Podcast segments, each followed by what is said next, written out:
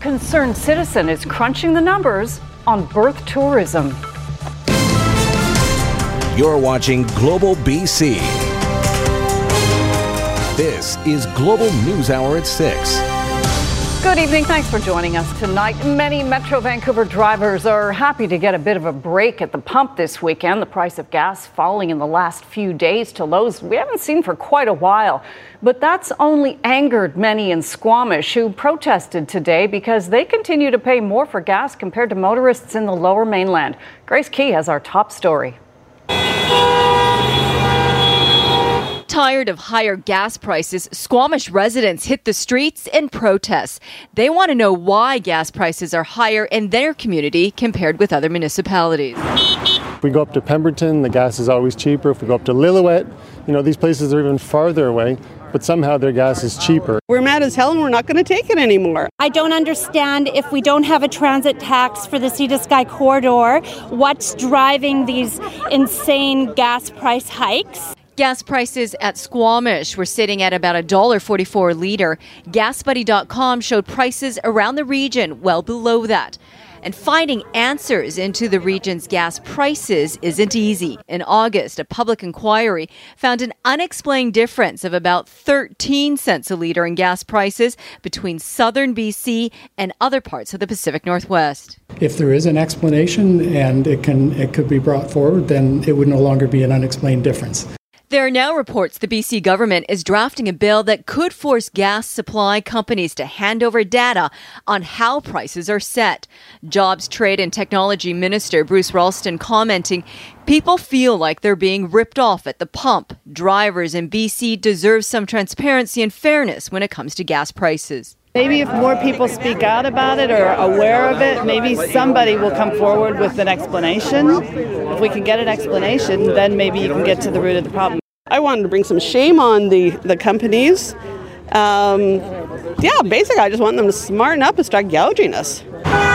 With more and more drivers frustrated with gas prices, we could start seeing more protests at the pumps and demands for answers. Grace Ke, Global News. On the Sunshine Coast, Powell River residents are fuming over their gas prices, which went up after Metro Vancouver pump prices dropped.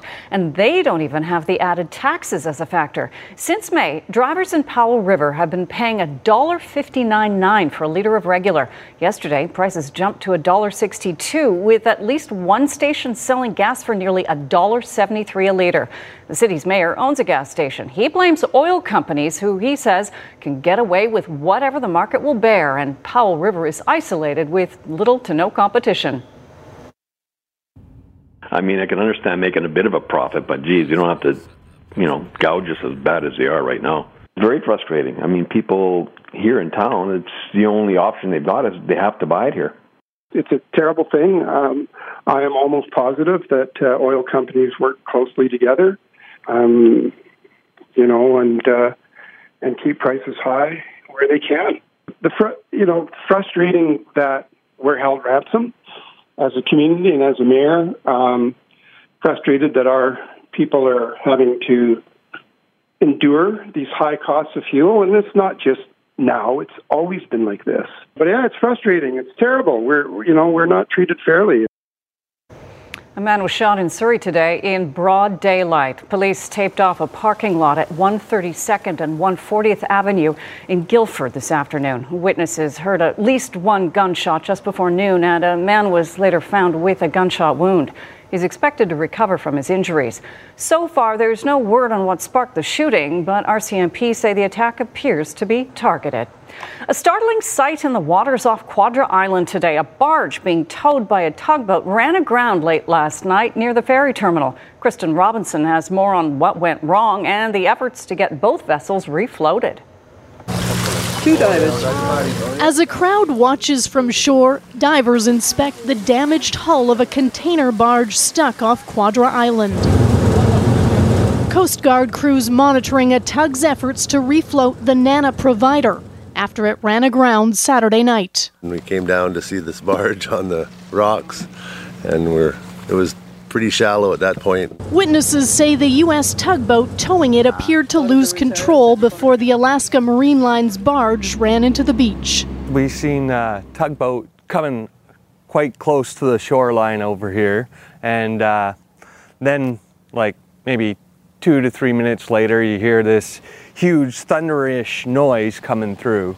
Looked out the window and noticed that uh, the huge barge behind us there was beached. Six people on board the tug escaped unhurt. After the impact, explosion like sounds could be heard from the barge, which is carrying rail cars and containers on its deck. We were listening to the it banging inside. I imagine there's beams breaking with the weight. It was pretty pretty uh, impressive sound, loud like a 12 gauge. Despite an all out effort at high tide, the grounded barge not going anywhere. Looks pretty hard on the rock. It's a big, uh, big reef that sticks out about 70 to 80 feet there. Surprising to see them he is so close to the beach here. I mean, sometimes there's dangerous cargo, and so I mean, we wouldn't want to see a, uh, anything spilt here or possibly a gas leak or something like that. The Coast Guard says so far there's no sign of any pollution. Transport Canada is overseeing salvage plans, and attempts to move the barge will continue Monday. Kristen Robinson, Global News. A road in northwestern BC closed by a rock and mudslide last week was temporarily reopened for a couple of hours today, but only for those in the Telegraph Creek and Dease Lake areas who have big trucks. Highway 51, also known as Telegraph Creek Road, has been closed since Tuesday when a slide came down about 19 kilometers east of Telegraph Creek. Crews have been working to remove the debris, but were only able to reopen the route for two hours this afternoon for those with 4x4 pickups. And no one was hurt by the slide. Another e-scooter company is launching in Kelowna into a, what's becoming a crowded market for something that's not even allowed on the roads yet. Jules Knox looks at why the company is launching this close to winter and how possible changes to the rules of the road could affect their business. Another e scooter company is rolling out in Kelowna. A bright yellow fleet ready to zip around. Users can unlock a scooter by downloading an app, and then first time riders are capped at 20 kilometers an hour. Return riders can speed up to 24 kilometers an hour. But the market is starting to get crowded. This is the city's fourth e scooter business. The company launching as we head into winter because they just weren't ready to roll earlier. Our scooters are suitable for winter conditions. Uh, however, when there's uh, snow on the ground or ice, uh, we're not going to operate due to safety concerns. E scooters are currently restricted to certain areas, including the waterfront walkway and the rail trail. But there have been a number of complaints about them, particularly in high pedestrian areas. Council is considering putting the brakes on these devices, at least on the boardwalk, asking staff to report back on restricting e scooters on the waterfront walkway. That's going to be the situation that we don't want to see. But we also hope that, you know, we can have the uh, regulation changes so we can operate in the city. E scooters are not currently allowed on the roads, but the province recently passed legislation that will allow the city to test the use of these scooters on the street. And Cal says there's a big demand for that. When I'm talking to the customer, they're saying that I want to go to work, I want to go to get grab my lunch during the rush hour. If I can have that in the city, that would be great. And that's where we can really serve our customers. According to a council report, there were more than 20,000 e scooter rides over the last three months. Most people went about three kilometers and spent an average of 22 minutes on the scooter. The city recognizes that these devices could be a convenient transportation solution and says it's working with the Transportation Ministry to develop a pilot program that would allow e scooters on the street. Jules Knox, Global News, Kelowna. We've heard a lot of rhetoric surrounding the issue of birth tourism in BC. That's when pregnant women travel to a foreign country that guarantees citizenship to babies born in the country, like Canada does. Well, now a Metro Vancouver accountant claims to have looked at how much money the controversial practice brings into Canada. And as Paul Johnson reports, it's a lot more than you'd think. It's not hard to find ads for birth tourism businesses in the Vancouver area. They make their services pretty clear, as well as the location where it allegedly happens. A website called Canada Baby listed the address for this house in Richmond. And while the woman who answered the door said she didn't know anything about it, neighbors told a different story. Lots of very pregnant women from China seen staying here, then disappearing after they've given birth. It came to my attention that there, there's sort of this backdoor route to get into Canada. David Chen is one of the newer voices calling for government to get serious about cracking down on birth tourism. He's been a housing activist and a candidate for mayor in Vancouver. But it's his background as an accountant that's important here. We have contacts with a variety of hospitals, and they're telling us the same suspects are popping up. They're paying with cash.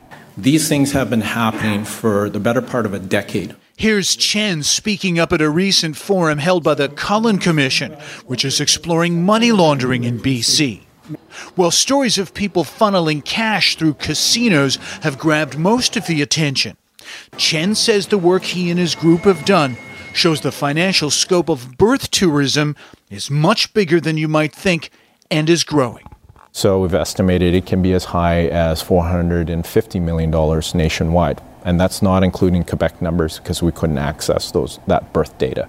Though unverifiable and unofficial, Chen's estimate of the annual value of the birth tourism industry appears to be the first attempt by anybody to quantify it. We're the ones that are paying the price for the weak spots in the system that allows this money to enter and to do the damage it does. Paul Johnson, Global News. A heads up for anyone planning to take transit to attend Remembrance Day services. The ongoing Metro Vancouver transit workers' strike means more SeaBus cancellations tomorrow. TransLink says 14 sailings have been dropped due to the overtime ban.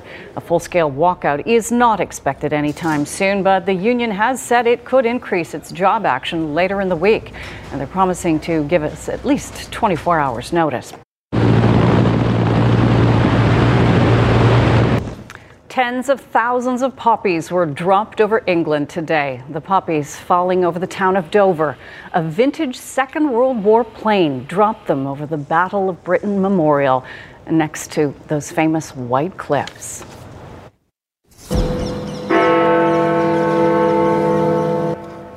In London, members of the royal family paid tribute to veterans today. The Queen, the Duchess of Cornwall, and the Duchess of Cambridge watched Britain's Remembrance Sunday service together from a balcony.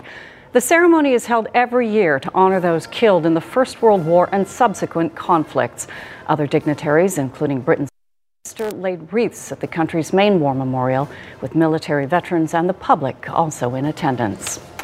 Remembrance Day services will be held across the country tomorrow to reflect on honor those who fought for our freedoms. Last night, we showed you how the lawn of Vancouver City Hall has been transformed by poppy art. Well, today, the grounds of Toronto Sunnybrook Hospital were transformed into a patriotic sea of red. How many flags do you plan to plant today? Um, all these and all those. Yes.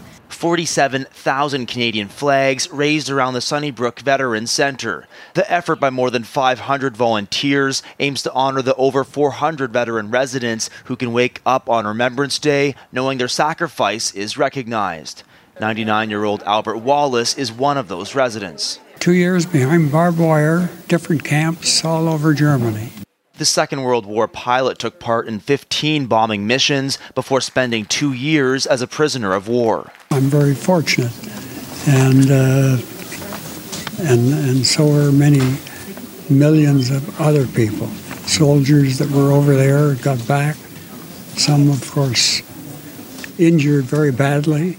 A few seats down, fellow veteran Gertrude Bahariel sees hope in the volunteers. I see the young people here today, all these young children, we're in pretty good shape.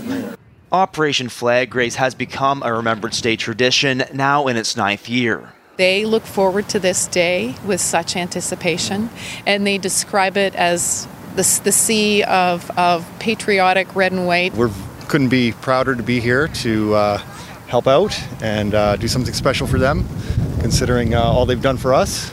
The Jarvis family planting flags in honor of their grandmother and great grandmother. It's respect for my Nana Mary for how what she went through, her sacrifice and all that stuff. And one like hour out of my day for this is just amazing. The Spacey family out to show appreciation for veterans. It feels kind of good to help appreciate the people who served our country. Back inside, Albert Wallace already feels the impact of the flags. I want to thank uh, everyone for raising a flag and keeping us strong and free. Albert Delitala, Global News. We will, of course, have special live coverage of the Remembrance Day ceremony at Victory Square in Vancouver. Join Chris Gailus from 10:30 to 11:30 tomorrow morning, or you can catch it on our live stream, globalnews.ca/bc. A piece of Canadian military history arrived in BC today. The last known Centurion tank in Canada to be on the front lines during the Korean War rolled into Surrey after a long journey from Nova Scotia. A retired Army major who runs an Armed Forces museum in Aldergrove reached out to CN for help. The Centurion began its cross country move on October 30th from Dartmouth. After being lifted from the train, the tank will make its way to Langley for the Aldergrove Remembrance Day ceremony tomorrow before ending up in the local museum. It took two years of um, actively trying to get the job done until Bob Long on our township council and the uh, Korean community and CN came together, joined hands, and uh, here we are today. Canadian history preserved. It's come back to its forever home. Well, call it art with moving parts. A lot of time and skill goes into building model trains, and this weekend, dozens were on display in Vancouver. The two day event at the PNE showcased miniature trains from about 60 exhibitors from Canada and the United States. Some have built entire cities around their track displays. Kids and big kids were able to drive the mini locomotives and shop for collectibles. Organizers say it's a timeless hobby and one they hope remains popular with the next generation. We're trying to pass that on and to encourage young people to take it up because in this there are a lot of things that you can learn. Each one of these uh, locomotives has a computer chip in it, a microprocessor. So if I was a young guy again, I would be trying to learn how this worked. I think I wouldn't be too concerned about playing games on my cell phone, but I would really want to know how all this stuff worked. As Canadians prepare to honor our war veterans and remember those who made the ultimate sacrifice for our freedom, a Canadian institution, Hockey Night in Canada, is embroiled in a controversy. It stems from comments by sports host Don Cherry, whose tirade over wearing poppies is striking many as racist. As Sean O'Shea reports, the backlash has some calling for his job. In the month when Canadians especially remember those who served and who fought in wars, a controversy over whether wearing a poppy means you're patriotic. I don't see how he could possibly come to such a conclusion. Very few people wear uh, a poppy. Hockey commentator Don Cherry courted controversy during his Coach's Corner segment Saturday on Hockey Night in Canada over this. You people love you, you they come here, whatever it is. You love our way of life. You love our milk and honey. At least you could pay a couple of bucks for poppies or something like that. Appearing to blame immigrants for not appreciating Canada's veterans. I think it's inflammatory and unnecessary and untrue. The comments drew an immediate reaction. To pin it all on the minorities and the new immigrants, I think that's. Uh, uh, I thought it was outrageous, actually. Some recent immigrants, like the owner of this Turkish restaurant, agree. He's the wrong. What he says, he's the wrong. Not right. I felt they were offensive. I felt that he was targeting not only immigrants, but especially immigrants of color. Cherry has frequently been in trouble over his choice of words. I mean, what do you eat? Seal? I mean, come on, what are you, I knew that would savage, a upset you. The president of Sportsnet, Cherry's employer, called these most recent words discriminatory and offensive and do not represent the network's values. A statement said Cherry has been spoken to about the severity of the issue.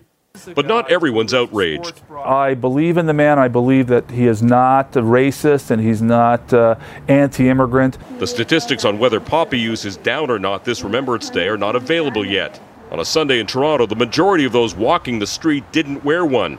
Harpreet Sani, holding a picture of his grandfather who served, says that's okay. We appreciate the service uh, that he did, and uh, we don't wear a poppy every year. He never wore a poppy. I think what he was trying to do is bring us together under the banner of respect for people who gave their lives in Canada uh, for Canada. I don't think there's anything wrong with that. But the mayor of Mississauga, the city where Cherry lives, used hockey terminology to call out the host. Mr. Cherry, you were offside in those comments. We're very unfortunate, and we're calling icing on this one. And good Canadians that bought a poppy. I'm the Royal Canadian Legion called Cherry a strong supporter of the poppy campaign, saying it remains appreciative for what he's done, even if many think Cherry has gone too far. Sean O'Shea, Global News, Toronto. Uh, we know diversity is the strength of the country. Uh, we see it in the travels with our show and with Hockey Night in Canada. So I owe you an apology too. That's the big thing that I want to emphasize. I sat there, uh, did not catch it, did not respond. Cherry's co host Ron MacLean apologizing today on the program Hometown Hockey. MacLean also issued a lengthy apology on Twitter where he has received a number of messages calling him out for not disagreeing with Cherry at the time. Alberta Premier Jason Kenney has announced he's forming what he calls a fair deal panel. It will look into a range of issues from the potential of a provincial police force to replace the RCMP to provincial revenue agency and even Alberta's own constitution. The panel is made up of nine members, including three MLAs, Reform Party founder Preston Manning, and Stephen Lougheed, the son of late Premier Peter Lougheed. Kenney says the appointed members will consult with experts, hold town hall meetings, and do research before making recommendations. He admits referendums would have to be held for some of the proposals that are, before they are approved. I can assure Albertans that we would not make a decision uh, to establish an Alberta pension plan or an Alberta provincial police force uh, unless the majority of Albertans were to endorse those proposals uh, in a fair and democratic referendum. Kenney also announced the province will open offices in Ottawa, Quebec, and BC to defend Alberta's interests. NDP leader Rachel Notley calls his announcement dangerous, saying he's intentionally stoking the fires of Western alienation in order to advance his own political objectives. Fire officials in Australia say they are in uncharted territory as firefighters battle a record number of extreme bushfires. As you can see, the skies are now orange in parts of New South Wales, transforming day into night as about 90 fires burn across the region. More than a thousand firefighters and 70 aircraft are trying to contain the flames, but conditions are expected to get worse with strong winds and no rain in the forecast. Officials say up to 17 bushfires have reached emergency levels, which is the most dangerous status.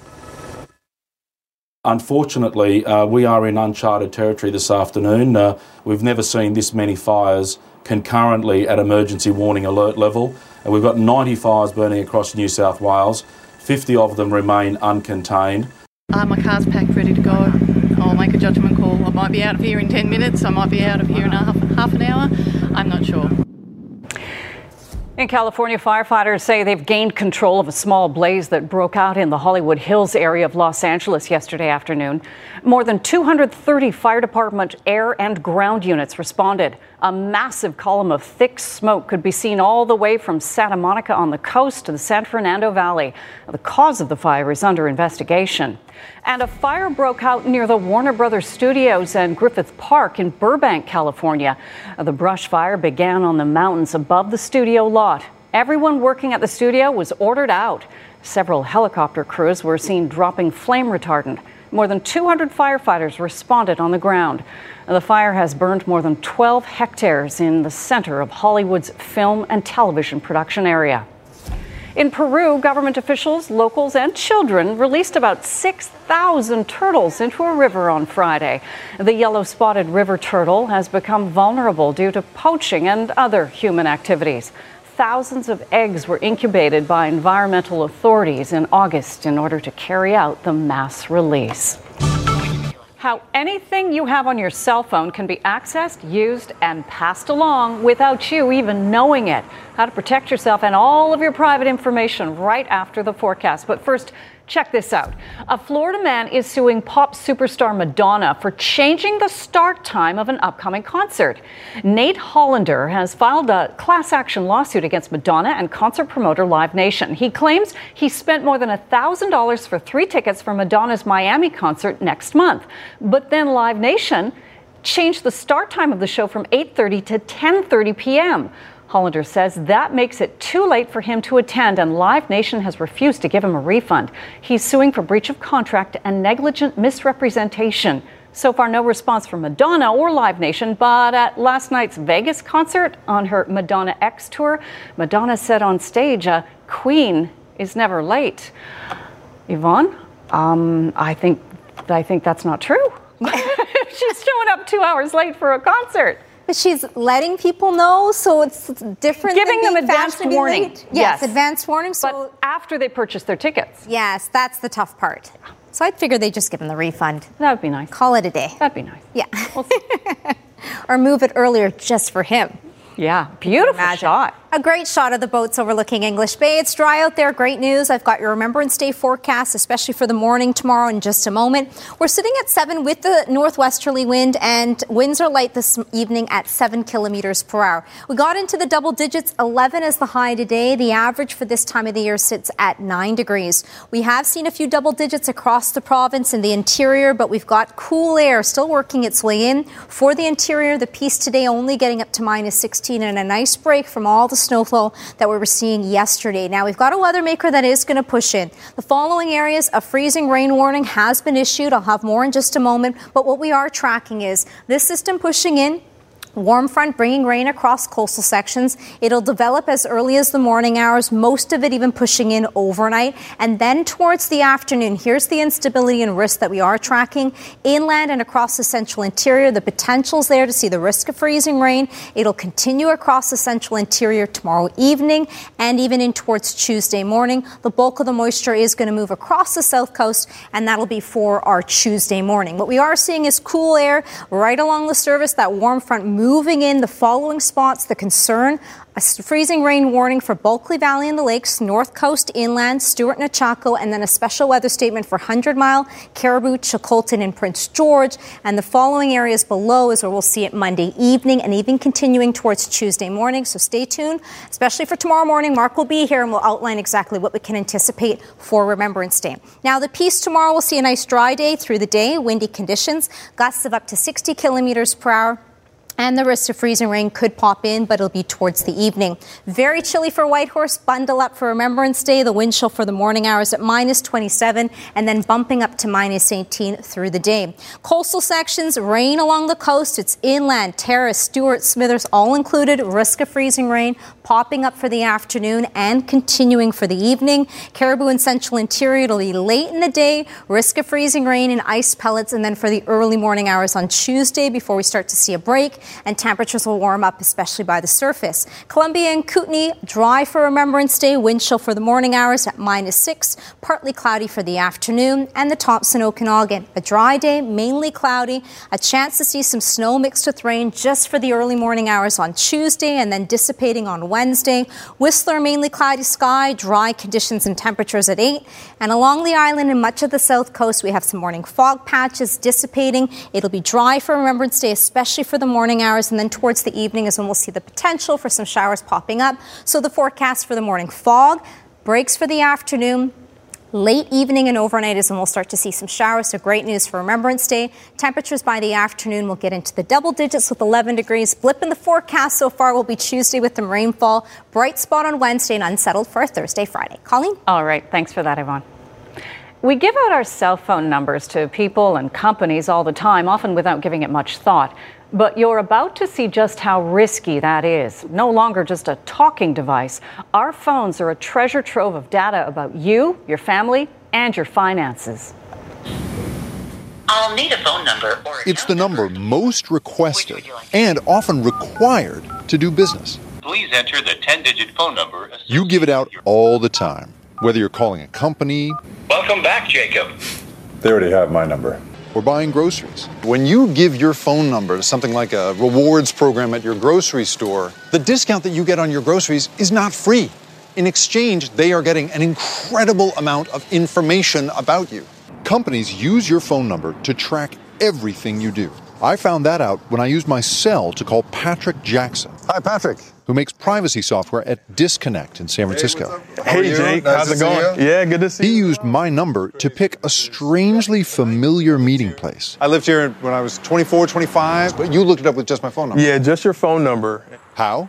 He just plugged my number into a couple of public websites, and boom, he had really personal stuff about me, including my mom's name. It's also your father, um, and then you have a sister, and then a wife. Yeah, That's crazy. There's a whole industry of giant, multi billion dollar companies tying identifiers like your phone number to your information. They analyze it and sell it to other companies who then build profiles of who you are. It turns out that my phone number is basically like a homing beacon. It triggers databases all through my life. That means that anybody who has my number can find out all sorts of things about me. Things like where I go to the bank, you know, which one's my grocery store, what's my pharmacy. And not only that, but the rhythms of my life. Things like where I work, where I go to the gym, where I get my coffee. It's easy to get in and hard to get out. Any company you give a number to is probably sharing it with their partners. So the next time somebody asks for your number in a place like this, think about it first. Jake Ward, NBC News, San Francisco.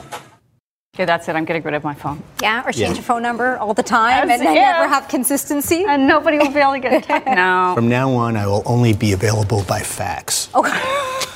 Hasn't that been Just the case up until now? Yeah, it has. I'm slow to switch over, but it sounds like I made the right move. You did. You did, as usual. What's going on in sports? Uh, well, Canucks back at it uh, at home against New Jersey. First game of a four-game road trip.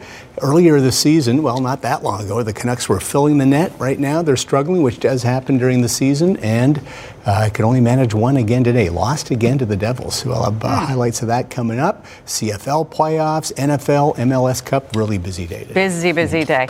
Start it with a bit of sad news. Yeah, some sad news. Jacob Markstrom, who visited his uh, his dad, his ailing dad, in Sweden a couple weeks ago, left the team for a while. He tweeted out that his dad did pass away from cancer today, and ironically, it was the Canucks. Uh, Fight Cancer Day at uh, Rogers Arena. So, condolences out to uh, Jacob and his uh, father. Tough times right now. But we uh, will talk some hockey here. Uh, thanks, Colleen. The uh, Canucks offense has dried up in the past week, and accordingly, they are now riding a season high four game losing streak. The Canucks were held to a single goal again today by the Devils, the fourth time in five games the Canucks have put up just one goal. And in the NHL, that won't get you too many wins. Chris Tanev in the lineup has played in all 17 games this season. That's a good sign, despite the fact he's been blocking a lot of shots lately. Opening minute, Devils, great chance. Jack Hughes and Taylor Hall, quick setup for Kyle Palmieri, but Jacob Markstrom.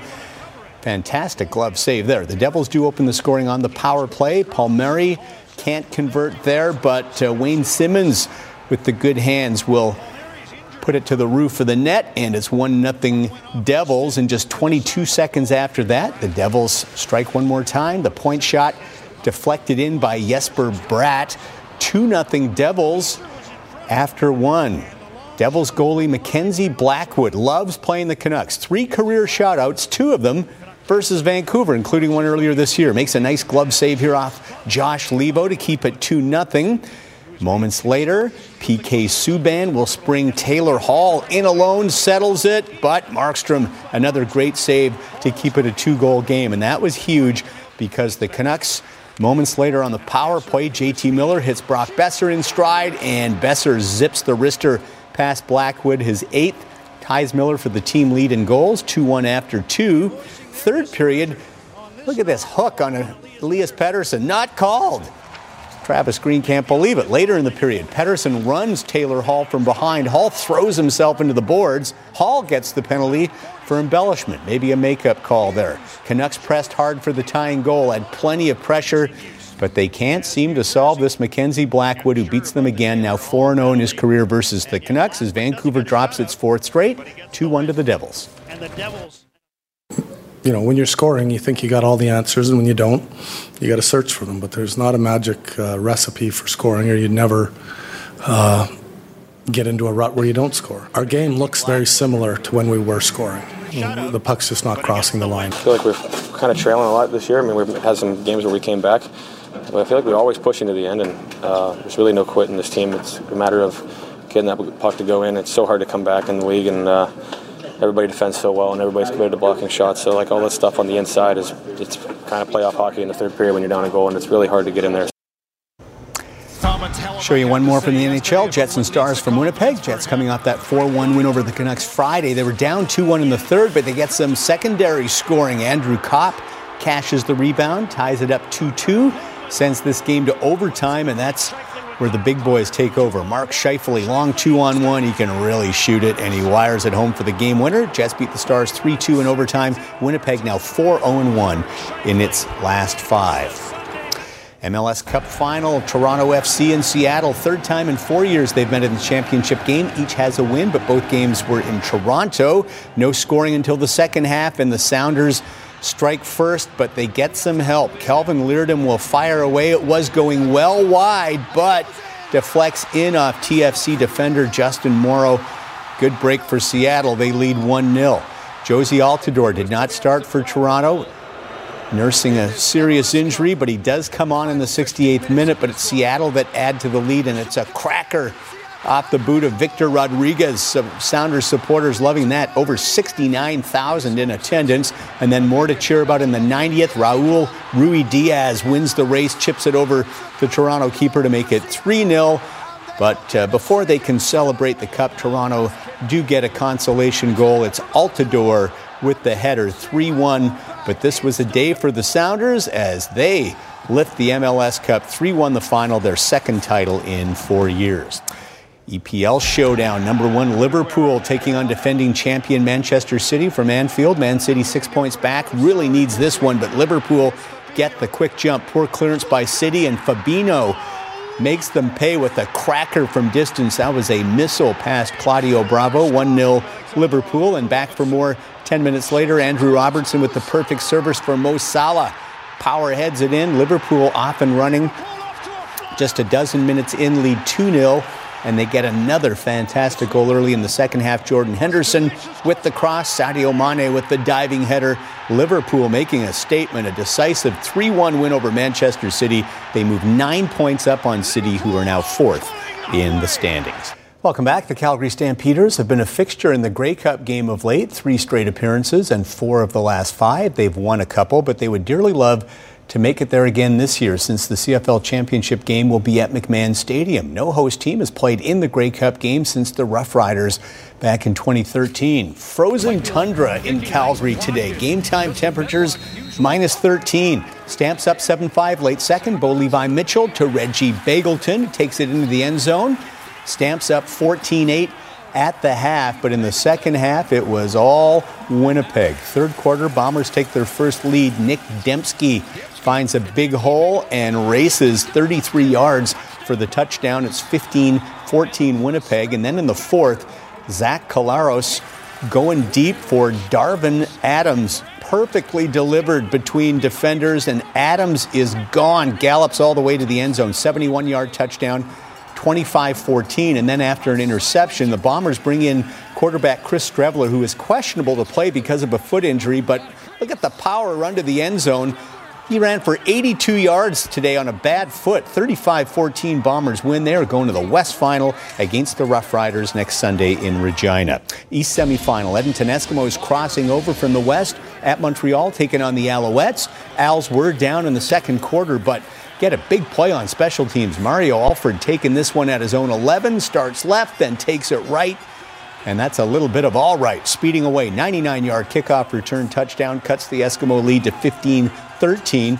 Trevor Harris had himself a game 23 of 24 in the first half, including 20 for his first 20. This TD pass to Calvin McCarty. Harris went 36 of 39, 421 yards in the game, but the Alouettes stayed close in the final minute. They still had a chance to tie it up, but Vernon, Ad- Vernon Adams Jr.'s pass is picked off by Josh Johnson, his third pick of the game, and the Eskimos win at 37 29. They'll meet Hamilton next week in the East Final. No crossover team has ever made it to the Grey Cup.